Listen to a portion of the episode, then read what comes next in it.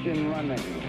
Liftoff. We have a liftoff. Well, you know, it, it, it, seems fitting today. Welcome, it's Erick Erickson here, News 95.5, AM 750, WSB. It, it seems fitting. We, we got to pull down the intro music here because I, I think today it's kind of fitting if, if this is our intro music for the day. Because we got to talk about the Space Force, baby.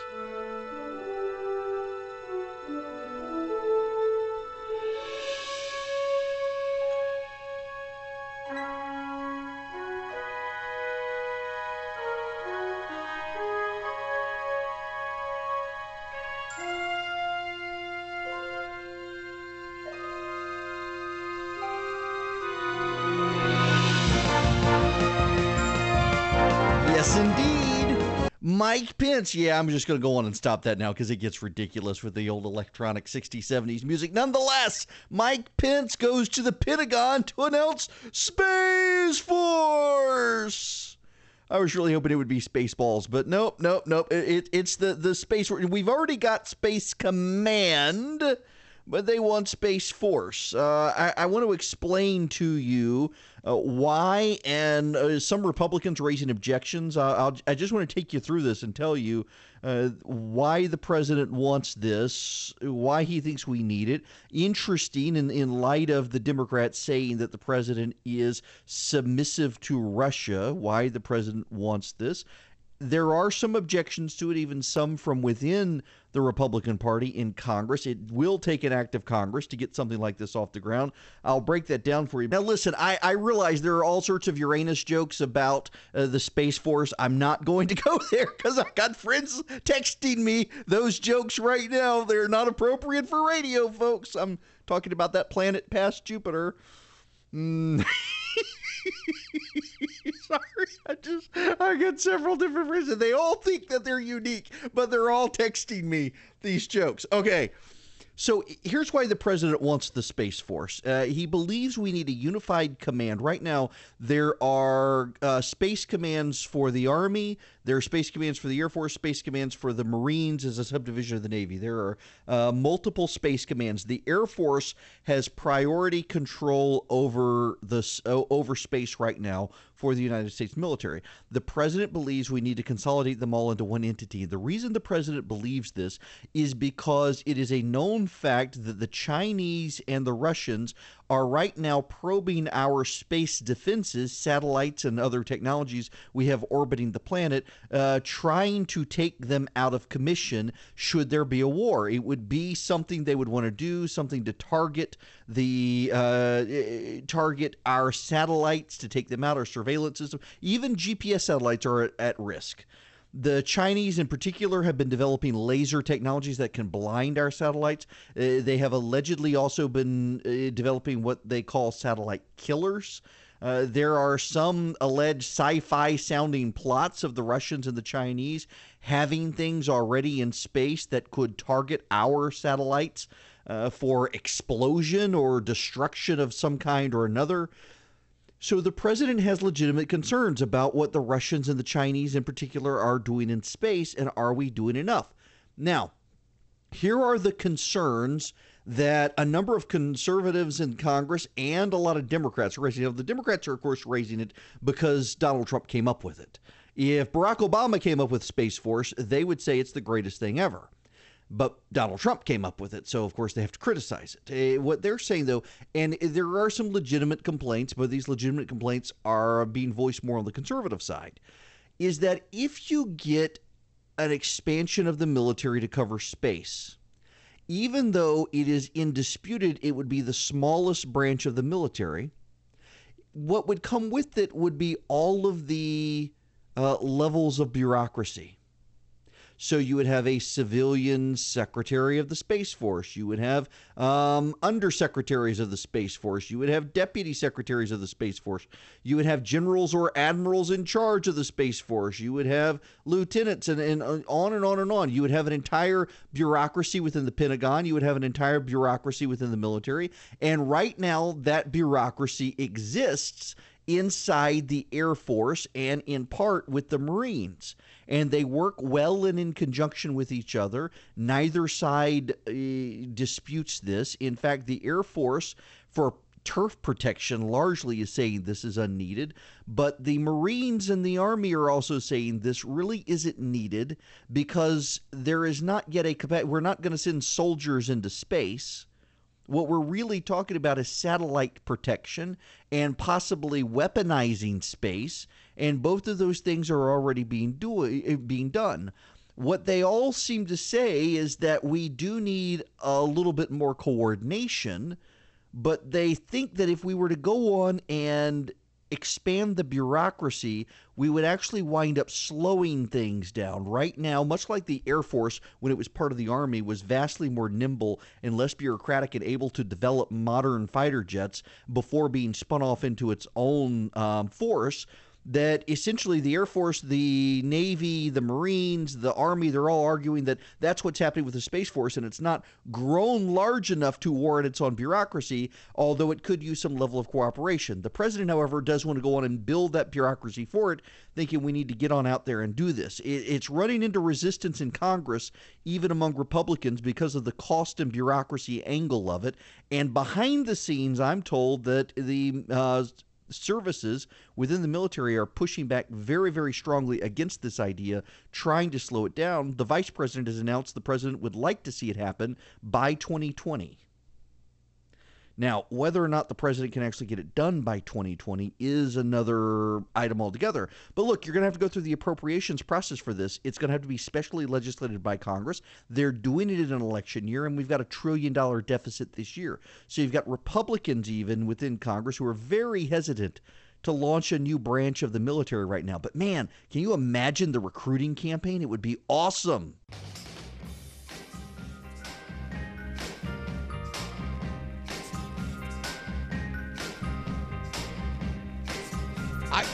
Just gotta say, I think there could be a better name for Space Force. I, I just, I, I really do.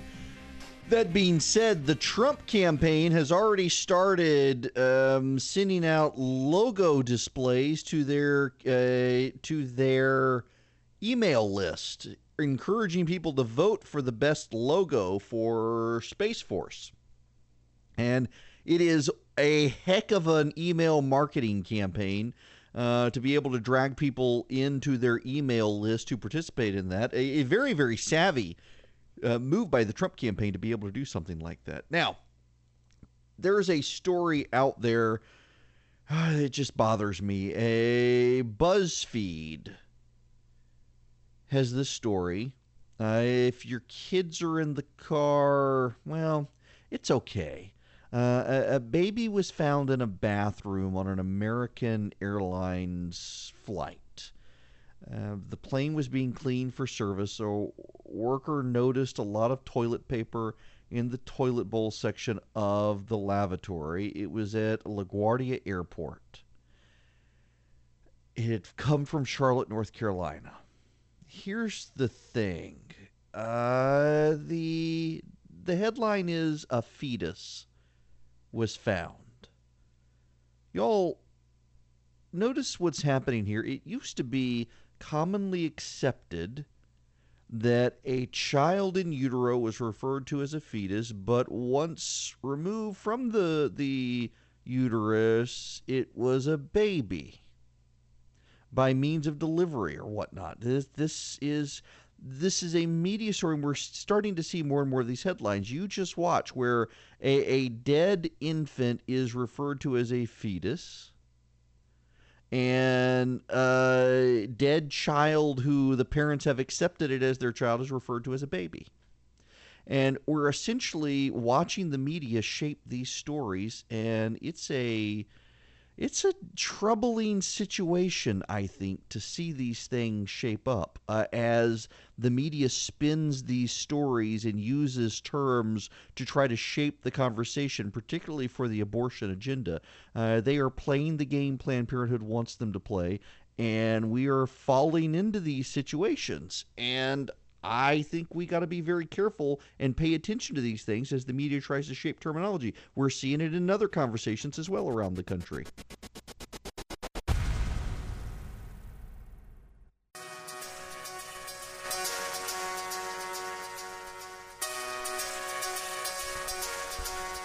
It is Erick Erickson here. It is 39 after the hour.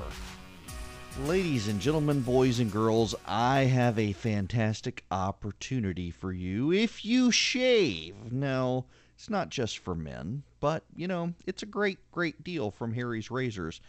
My wife hasn't stolen mine yet, but it's only a matter of time. Uh, Harry's Razors, they're not a shave club. Uh, they don't force you to subscribe. Now, you can do auto refills if you want, but you can buy one off a la carte online. You can even go to Walmart. You can go to Target stores as well if you like. Uh, but you can get Harry's Razors, and new customers right now get $5 off a shave set from Harry's with code Erickson at Harry's.com. That means you get a starter set that comes with a five blade razor, a weighted handle, foaming shave gel, and travel cover, all for just $3, three bucks, and free shipping. But you got to use my last name, Erickson, E R I C K S O N, as your code at Harry's.com. You will join millions of guys, myself included, who've already switched. You go to Harry's.com today. Use code Erickson at checkout to claim your offer. Well worth it. And if you don't believe me, go to Target or Walmart and check out Harry's there. That's how popular they are. They're now in those stores. You'll there is a school in Atlanta that is causing all sorts of controversy. And I want to spend just a few moments on this. It is an Atlanta charter school, and it has decided to stop saying the Pledge of Allegiance. The Atlanta Neighborhood Charter School and it's going to use a later class time during the day for students who want to say the pledge to say the pledge. They've decided, for example, primarily that there are an increasing number of students who they don't want to stand for the pledge. They don't want to recite the pledge, so they've just decided to stop doing it. And this is a hugely controversial move by the school. And I get the controversy. Uh, David Ralston, the Speaker of the House, has already weighed in on this, criticizing it. He says that uh, the Pledge of Allegiance speaks of America as one nation under God, indivisible, liberty and justice for all. Seeing a taxpayer funded school devalue those ideals is disappointing and disturbing. While I respect individual freedom of speech, I question the wisdom of administrators making our Pledge of Allegiance secondary to a school chant and rewriting our pledge. That's what they want to do. The, the school wants to come up with a school chant or a school pledge and say that instead. I find it completely unbelievable that someone could have thought this was a good idea. I'm sure our House Education Committee will examine whether taxpayer funds should be used to instill such a divisive ideology into our students. Now, here's the thing this seems, I know, to a lot of people very, very simple. Force this taxpayer funded school to say make their students say the pledge. And I get that. But we have charter schools to give parents choices in education because we don't like one size fits all by fiat education.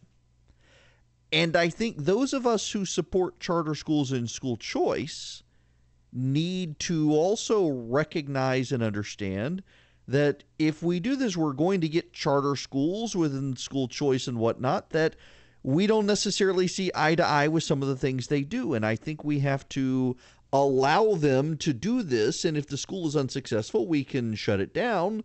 But if it is successful, then we should let them be. And we don't know yet.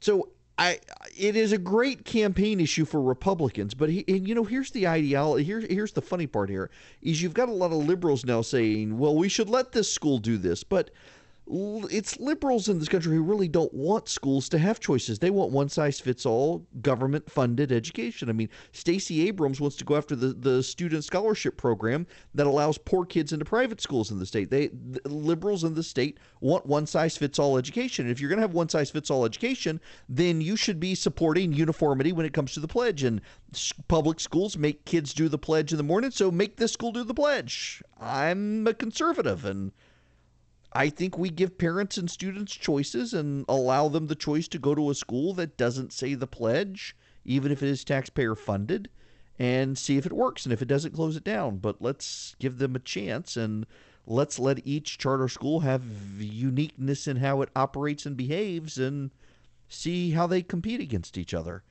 I'm, down with letting them have flexibility here. There, there's no law that says they have to do this. If there is a law, then make them do it. And Maybe there needs to be one. We'll see if the legislature wants to go that far. Now, um, let me give you guys some radar updates. Uh, from Alabama to South Carolina on I 20, you're wet. Uh, from the airport all the way up to Braselton and Flowery Branch, um, up 85 and 985, you're wet. Uh, you are wet up 400 to Cumming, and you're clear from basically the Brave Stadium all the way up 575. If you go up past Kennesaw on 75, you're going to get rain. You're going to get rain down 75 until about Locust Grove. And down 85 south of the airport, it's fairly clear until you get down to Grantville and the Moreland area. So yeah, it's starting to thin out. The heaviest rain right now is over the 985 85 split and up 85 from the split to Braselton. There's also very, very strong storms out in the Athens area for those of you going out there. If you're headed to Lake Country, if you're going on and start your weekend early, and you're heading out to Lake Country, Lake Oconee and whatnot, Lake Sinclair, you got some strong storms in that area. So just be careful out there. Um, the strongest stuff, though, again, is in the Braselton, uh, Sugar Hill, Rest Haven, Dacula, Lawrenceville area, and even that is starting to thin out. Uh, the worst of it is over along the South Carolina state line and up around the Tennessee Georgia state line. Up Blue Ridge and Ellijay right now getting some very heavy rain, uh, but nothing super strong. That's my specific reading of the radar for you people stuck out there. Now, we got to move on to Brett Kavanaugh because the Democrats, as we get close to this hearing, are beginning to politicize Brett Kavanaugh, and they're politicizing it by claiming that this guy is too political. Why? Because he worked for George Jimmy McBush Hitler Halliburton. No, I kid you not. Um, that is that's what they're claiming. That because he worked for George W. Bush, he's too much of a political animal to be allowed on the Supreme Court. They were perfectly happy for him to be on the D.C. Court of Appeals, however, having worked for George Bush.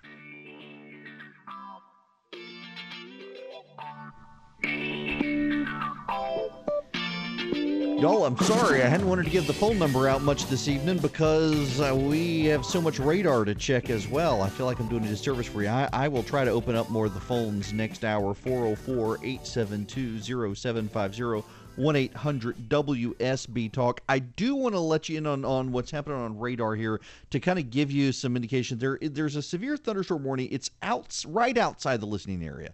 Uh, Meriwether Pike in Upson County, that's down towards middle Georgia, south of Griffin.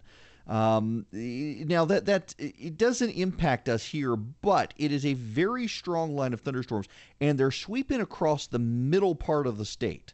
Um, they've gone through Macon. They're about to go back through Macon. The reason I bring that up with the heavy, heavy stuff through the south of the state is because there's more coming. And so we're going to see a little more as the rain starts to, to fade out as the sun goes down. Don't get confident that it's gone. Uh, there's more working its way into the listening area. Stay with WSB and we will bring you the latest. Right now in the listing area, the worst stuff is oh, hang on a second. There is hail now in the Braselton area right over I 20. Uh, we don't have a severe thunderstorm warning declared, but I can see the hail in the radar actually. Uh, so if you are, um, hang on a second, let me get this. If you are uh, about five miles from Browse, the the Mall of Georgia area right now, uh, and Chateau area. The, you've got hail uh, in the clouds there and a lot of lightning, so it's headed towards the Hoschton area. Be very careful out there if you're on the interstate. Um, to the east of the 985 split all the way to Pendergrass, really. You've got really, really significant heavy storms. You've got hail in these clouds. So be careful out there. I wouldn't be surprised if they declare this a severe thunderstorm warning in a minute. They haven't yet, uh, but it's really strong. It's starting to thin out everywhere else, though, in the area. We'll be back with uh, more on the Space Force.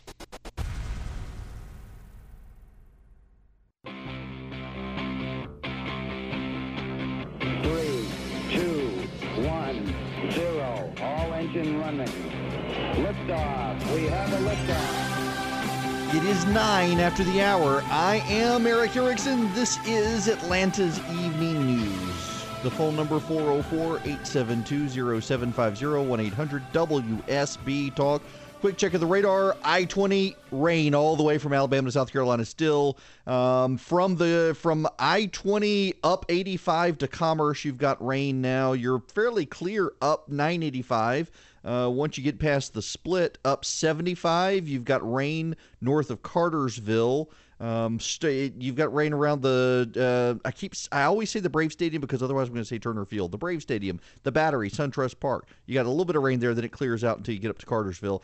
Up 575, you are clear all the way up to Jasper, and then you start getting rain in that area. South side, uh, south of I-20 now, you don't have any rain until you get down to Newnan on 85 and down to Macon on 75.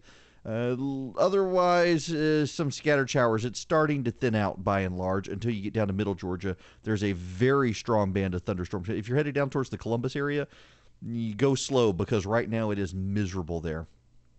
Y'all say a prayer for me. I got to take the kid to the Taylor Swift concert tomorrow. God help me. Now, let's get into the news, shall we? We've got a lot of other stuff to talk about this evening. I want to begin because uh, I got some questions about uh, uh, something I said the other day about Stacey Abrams and Brian Kemp. And I want to spend just a few minutes, if you will, on this race because the Democrats have a real problem in Georgia. I have talked to because I, you know, I do know these guys. We're we're we're friendly. We go on TV together and whatnot. I know them a lot of national Democratic consultants. I talked to some in Austin this past weekend who showed up for the Resurgent gathering to see what it was all about. And the general consensus is that no national Democrats outside of the progressive wing of the party expect Stacey Abrams to win. In fact, some of them are a little bit nervous uh, about her because they think that she could hurt other people. The the big prevailing concern here that you need to understand is that Democrats, by and large, are trying to convince their donors that Texas and Georgia are eventually going to turn blue, but they need outside help. And they need outside help because the Georgia Democratic Party and the Texas Democratic parties are not very strong entities financially or organizationally. Now, the Georgia Democratic Party is actually a little more competent than the Texas Democratic Party. But there's all this focus on Beto O'Rourke in Texas and Stacey Abrams in Georgia, both of them running very far left campaigns. I mean, in Texas, Beto O'Rourke has come out against uh, Immigration and Customs Enforcement. He's come out for illegal aliens uh, being given citizenship. He's come out for amnesty. He's come out for gun confiscation. Very similar to what Stacey Abrams is doing in Georgia. If you haven't paid attention to Stacey Abrams, she has uh, come out for very strict gun control in the state. She's come out for very strict, um, very strict policies on education in the state, including cracking down on some charter schools and getting rid of the state-funded scholarship to allow minority kids into private schools. She's come out for expansive abortion rights. She's come out for illegal aliens getting the Hope Scholarship. Uh, lots and lots of progressive policies, and she's very open about them. And listen, you may not like Stacey Abrams' politics. I, I met her; she was an extremely likable person, um, very, very um, self-deprecating, which I always like when a politician's willing to make jokes about themselves because th- that means they're they're they've got some level of humility, even if you disagree with them on politics. Even if she is very much a progressive leftist, she at least has a sense of humor, and she is a personable person. Even though I think her politics or, or public policies she supports are terrible. She's not stodgy. Uh, she campaigns well on the ground. But in all of this with her person, she is very tied to the idea that she needs to be honest with you. And I think all of us should commend her for that. She has been very open with the fact Democrats want her to moderate her tone on the campaign trail. And instead, she's trying to make sure every single person knows that she is as liberal as they come she is a, a very progressive candidate, very, very liberal social policies.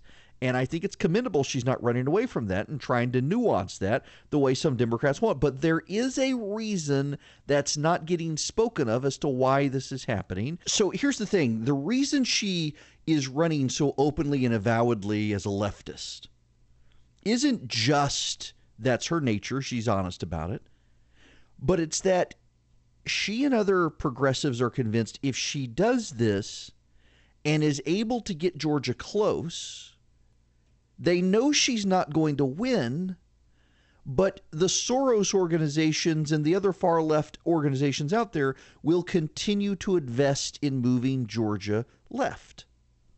See, if um, I, I forget what the percentage of the vote is. Uh, hang on a second. I, I want to look this up um, because I think this is important for us to lay a benchmark down here. Because Jason Carter, um, you can Jason Carter, and Nathan Deal, Jason Carter and Nathan Deal objectively Jason Carter was a fairly moderate Democrat. He was what a lot of Democrats wish Stacey Abrams was. And Nathan Deal won it 52.8 to 44.8. 52.8 to 44.8.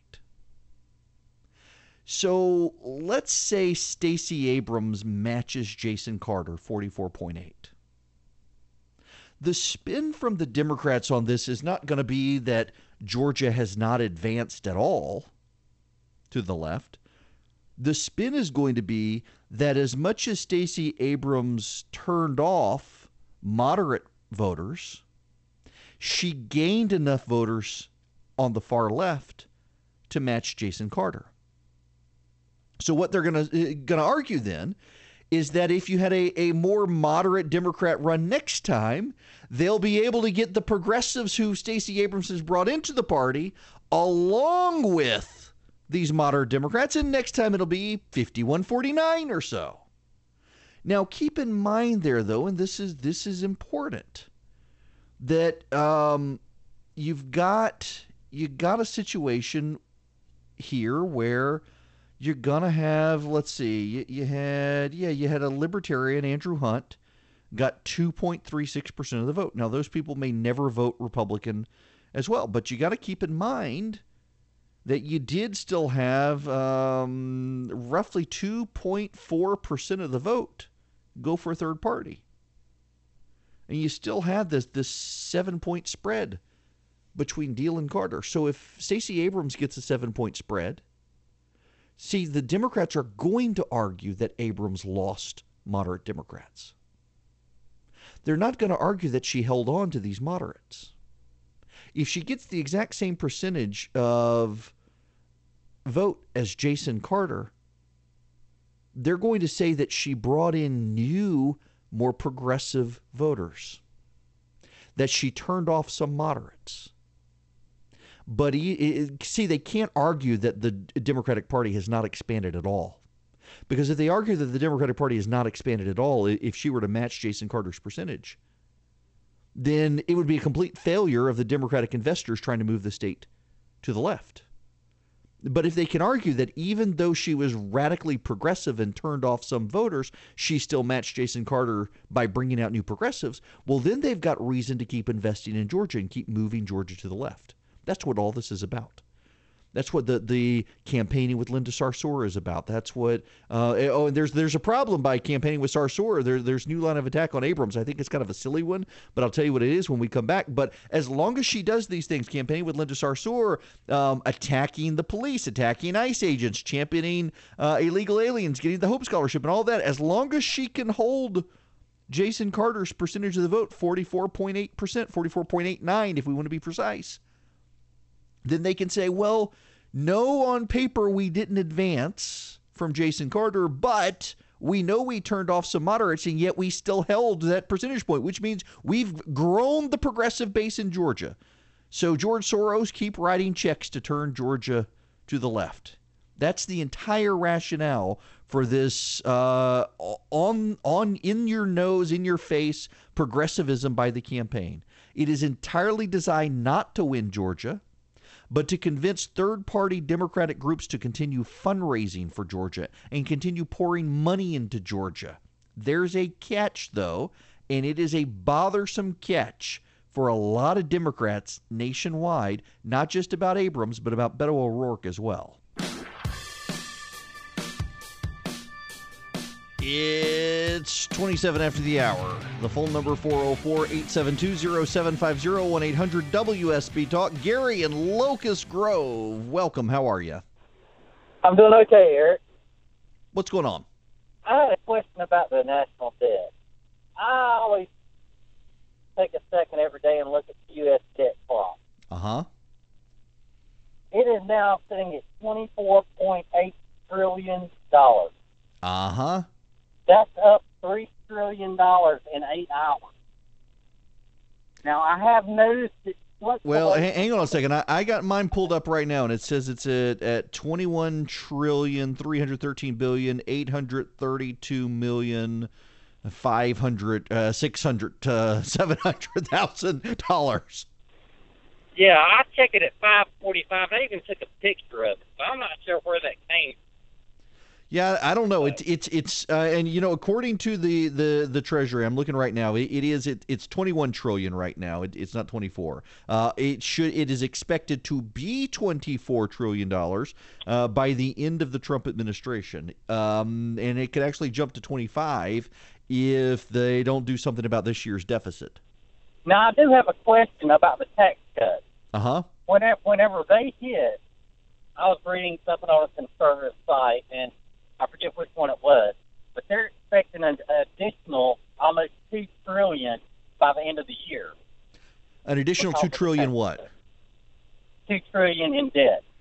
Yeah, Bob, so it, now there's a catch there on that because of the tax cut, and it has to do with whether or not you view the tax cuts as static or dynamic. The Republicans view it as dynamic, meaning that it'll generate more economic income, therefore generating more taxes. Democrats view it as static, meaning it's a, a net negative, and they don't factor in the economic explosion that happens because of it.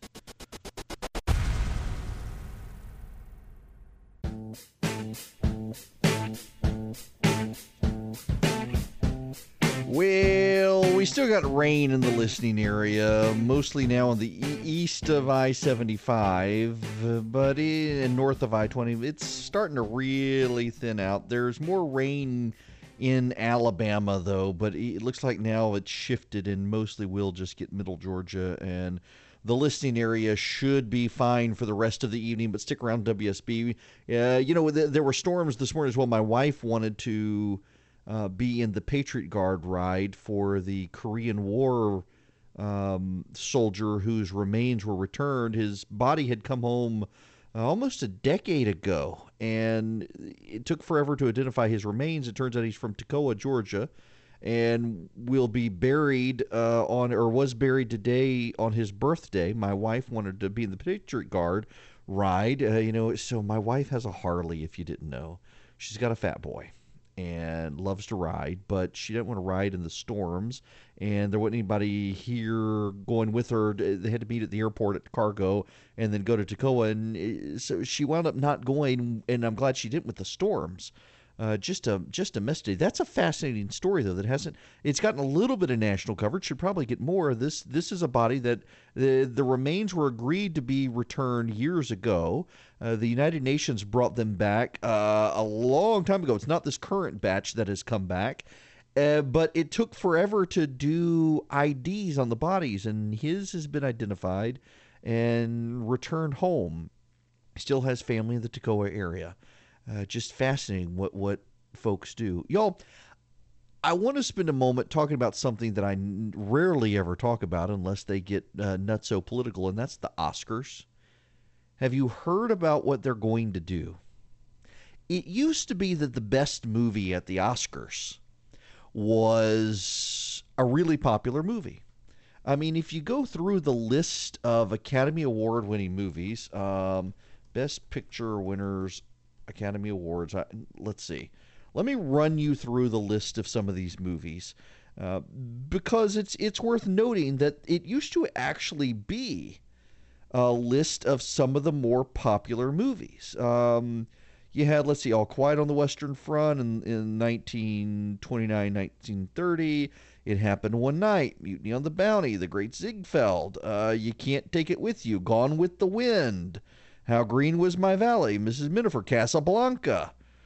Um, let's see, what, uh, Gentleman's Agreement was in there, All the King's Men, All About Eve, An American in Paris, The Greatest Show on Earth, From Here to Eternity, On the Waterfront, uh, Around the World in 80 Days, The Bridge on the River Kwai, one of my favorite movies, Ben Hur.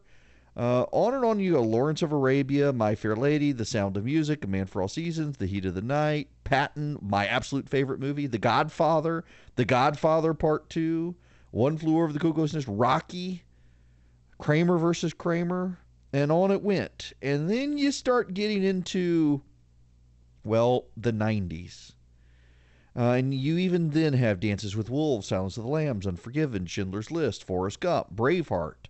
Then you start getting, well, American Beauty and Million Dollar Baby and Crash and No Country for Old Men was good. Um, eh, but it just it seems like more and more you get these best movie pictures that are all really artsy, weird movies. I mean, my goodness, this past year, the, the Shape of Water was about a woman who gets it on with a fish, basically.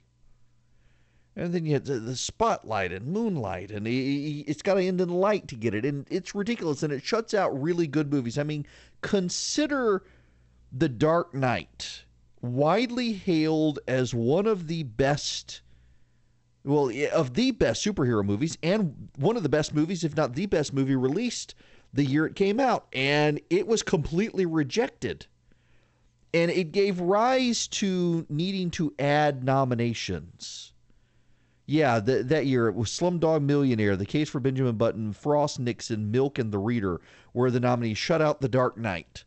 And so they expanded the number of movies to be nominated, and then they consistently rejected some of the best movies. Like in 2009, they nominated Up and Up in the Air and District 9 and The Blind Side, and yet they gave it to The Hurt Locker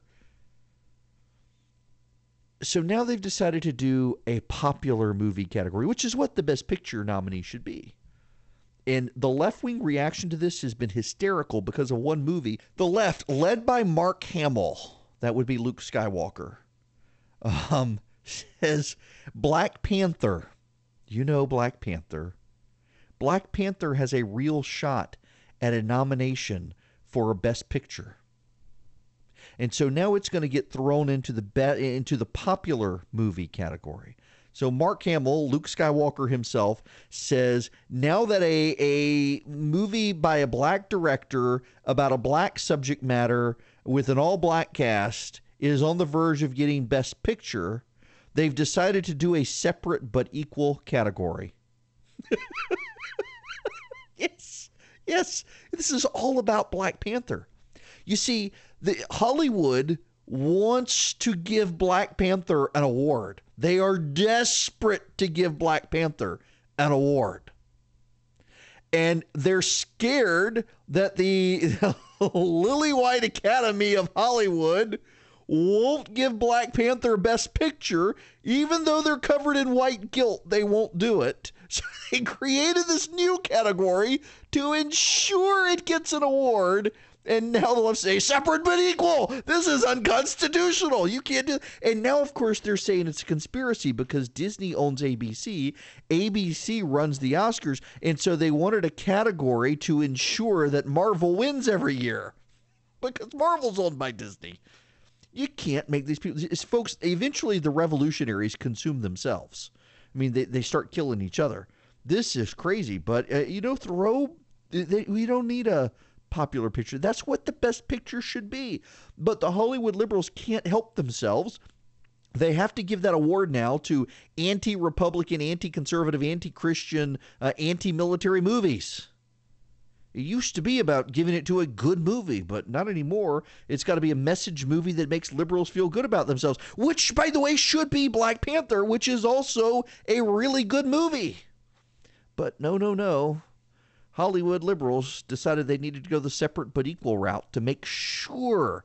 Well, wouldn't it be hilarious if they did the popular picture category and Black Panther lost? wow. You would have like riots in Hollywood. That would really be hysterical. But it's a great movie. Um, I really liked Black Panther. I really did. I thought it was one of the better Marvel movies. Uh, did a good job with it, but still, it is hilarious how these the liberals are consuming themselves over this, all for a Marvel movie when everyone in Hollywood really thinks Marvel is just too cookie cutter these days, with the exception of that one movie.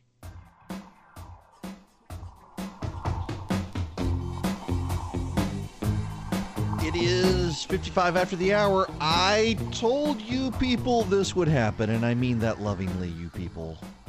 Alex Jones apparently has boosted his subscriber count by 5 million people after the bans. Uh, according to the Washington Post, InfoWars, the app for Alex Jones's platform, uh, is now the number one trending app on Google Play and iTunes. InfoWars Official, an app that lets viewers stream Jones's shows and read news of the day, was ranked third among trending apps on Thursday, and the third slot for free apps on the Apple Store, and then later went to number one. Um, first behind Twitter and Newsbreak, a local breaking news service, and then shot up to first place. Of course, that was going to happen. There is this this issue I think that occurs in the world where when platforms like uh, iTunes, Facebook, Google, and the like, when they ban someone and they do it publicly and it generates a lot of conversation, uh, curious people go out in search of that thinking, why are these people trying to hide this from me? Surely there must be something there they don't want me to know. It's like all the people who peddle the cancer conspiracies that cancer could be killed long ago. If you only, if you read this, you would know. My wife gets these all the times. These cancer conspiracy theorists um, that the government's hiding the cure from cancer, and you need to go to these certain websites and find out that they don't want you to know. It's just crazy.